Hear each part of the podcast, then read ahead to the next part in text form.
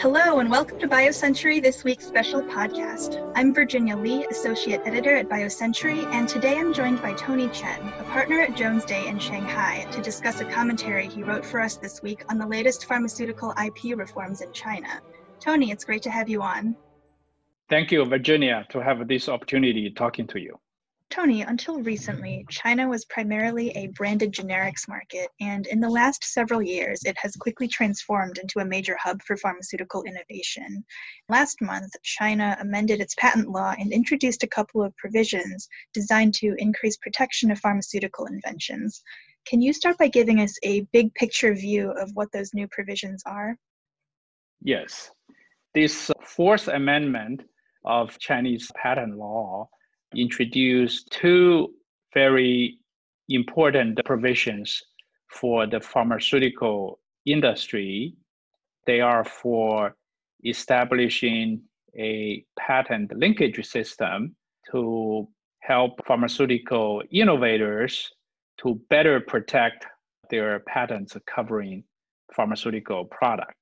Another provision is to allow innovators to capture some of the patent life lost during the lengthy patent examination and also the pharmaceutical regulatory review and approval process for up to five years uh, of extension of the patent life. Those both sound like positive developments, but in your commentary, you say that the changes fall short of what innovator companies in China were hoping for. So, what were their expectations going in, and where exactly are those provisions falling short? Hmm. Innovators would like to get stronger patent protection similar to what the innovator received when Hatch-Waxman Act was passed in 1984 in the United States. So for patent linkage, for example, they were hopeful that when a generic drug company decide to seek approval of a generic drug before the innovator's patent expire, the innovator will have the opportunity to start a legal proceeding and let the court to adjudicate whether the generic drug infringe and whether the patent is valid.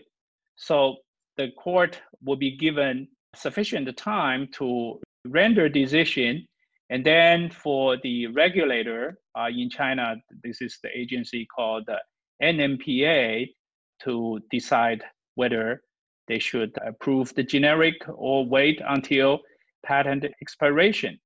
However, the Chinese patent law is silent on the length of time for the litigation.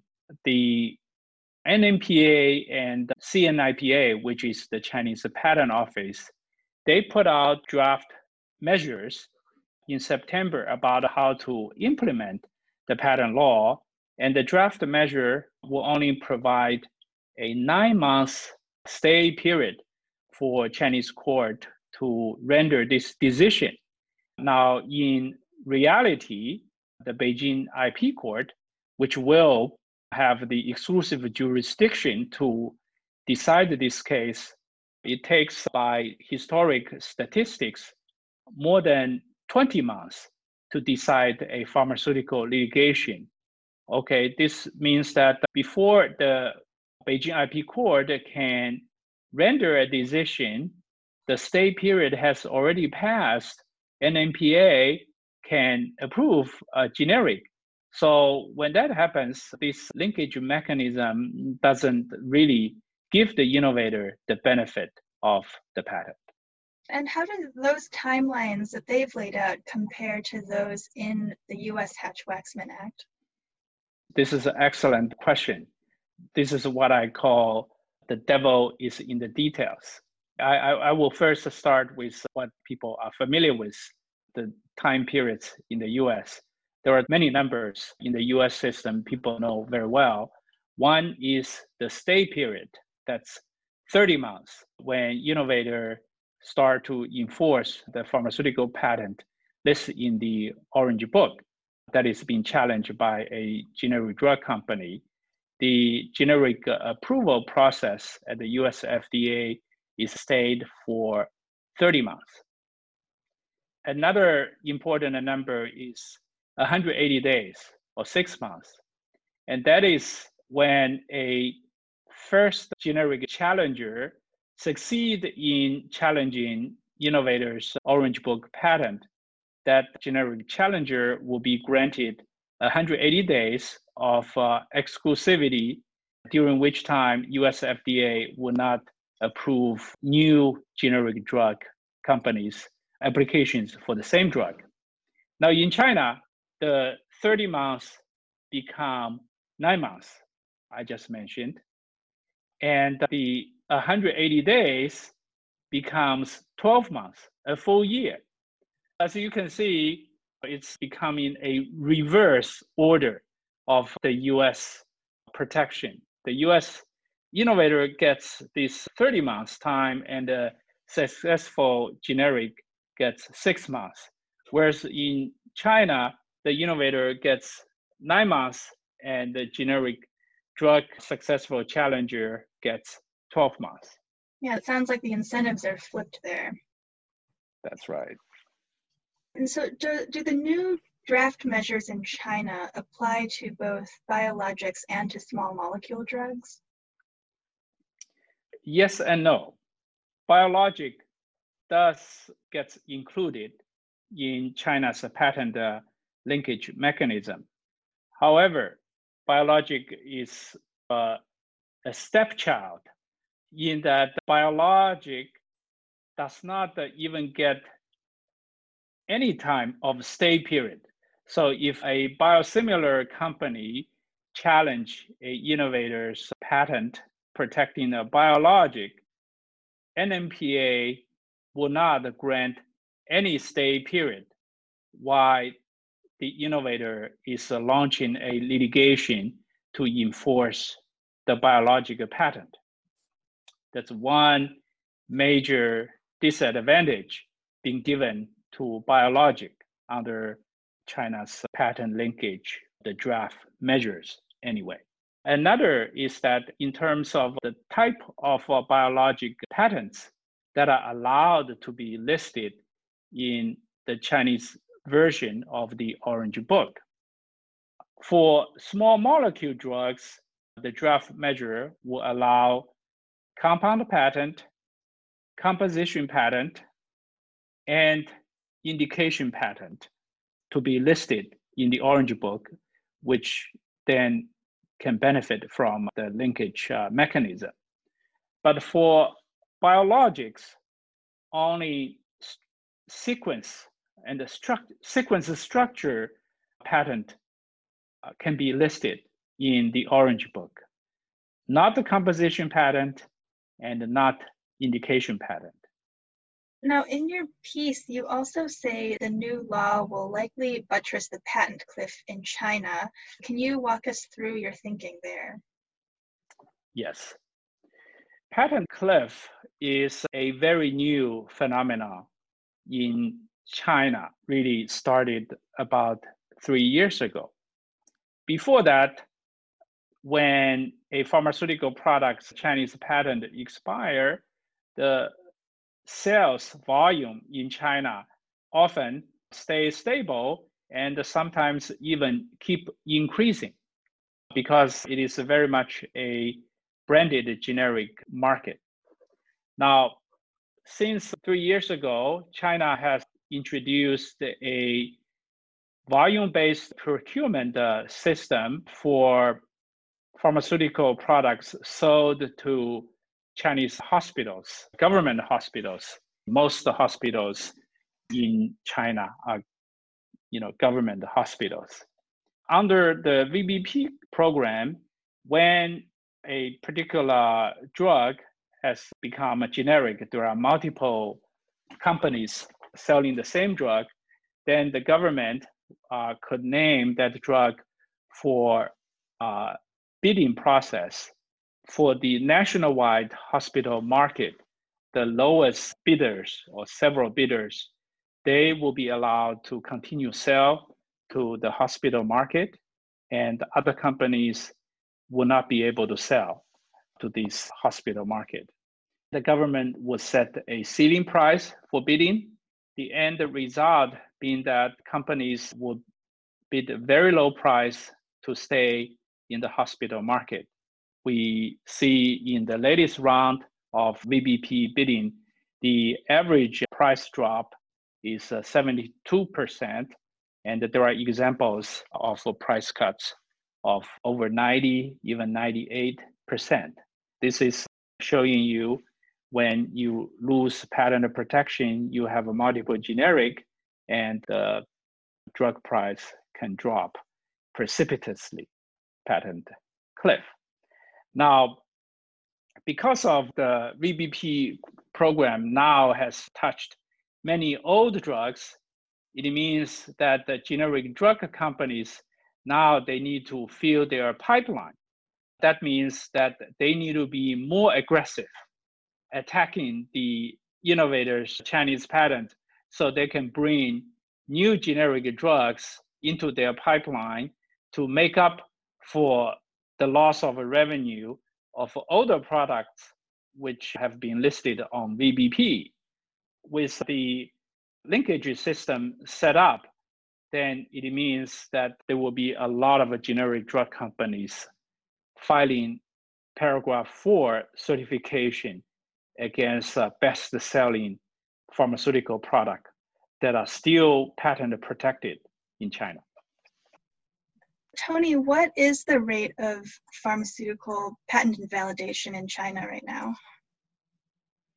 It is uh, very high, unfortunately. We reviewed 123 patent invalidation decisions relating to pharmaceutical patents in the three year period between 2017 and 2019. We found that of these uh, 123 decisions, only 29% result in the pharmaceutical patent to stay valid, and 46% resulting in the pharmaceutical patent to be invalidated entirely, and 25% with the patents invalidated partially. So that is very high invalidation rate by international standard. To use an analogy, this feels like nobility during the French Revolution. You know, you are putting them on, under a guillotine. When these patents are challenged in China at the CNIPA, chances are they will be invalidated. Now we know for both patent linkage and uh, patent term extension, you need to have a valid patent to begin with. If you don't have uh, a valid patent, it, it, doesn't matter. The law provides linkage and a term extension. You're not going to get any when you do not have a valid patent. What can innovator companies in China be doing right now to prepare for these expected changes, and when are they expected to take effect? The new patent law will go into effect on uh, June 1st, 2021. Now, innovative companies, they are still in the process of uh, digesting the meaning of this new patent law and then I, I should say that the draft measure I refer to in my article is not a final. Okay, so so actually there is still some opportunity for companies to voice their concern about the draft rule being not friendly to uh, innovation because the patent law itself is written in very general language. The rules uh, could be written in a more pro-generic fashion or a neutral or a pro-innovation fashion. The current draft rule for public comment, I think, it's a more pro generic.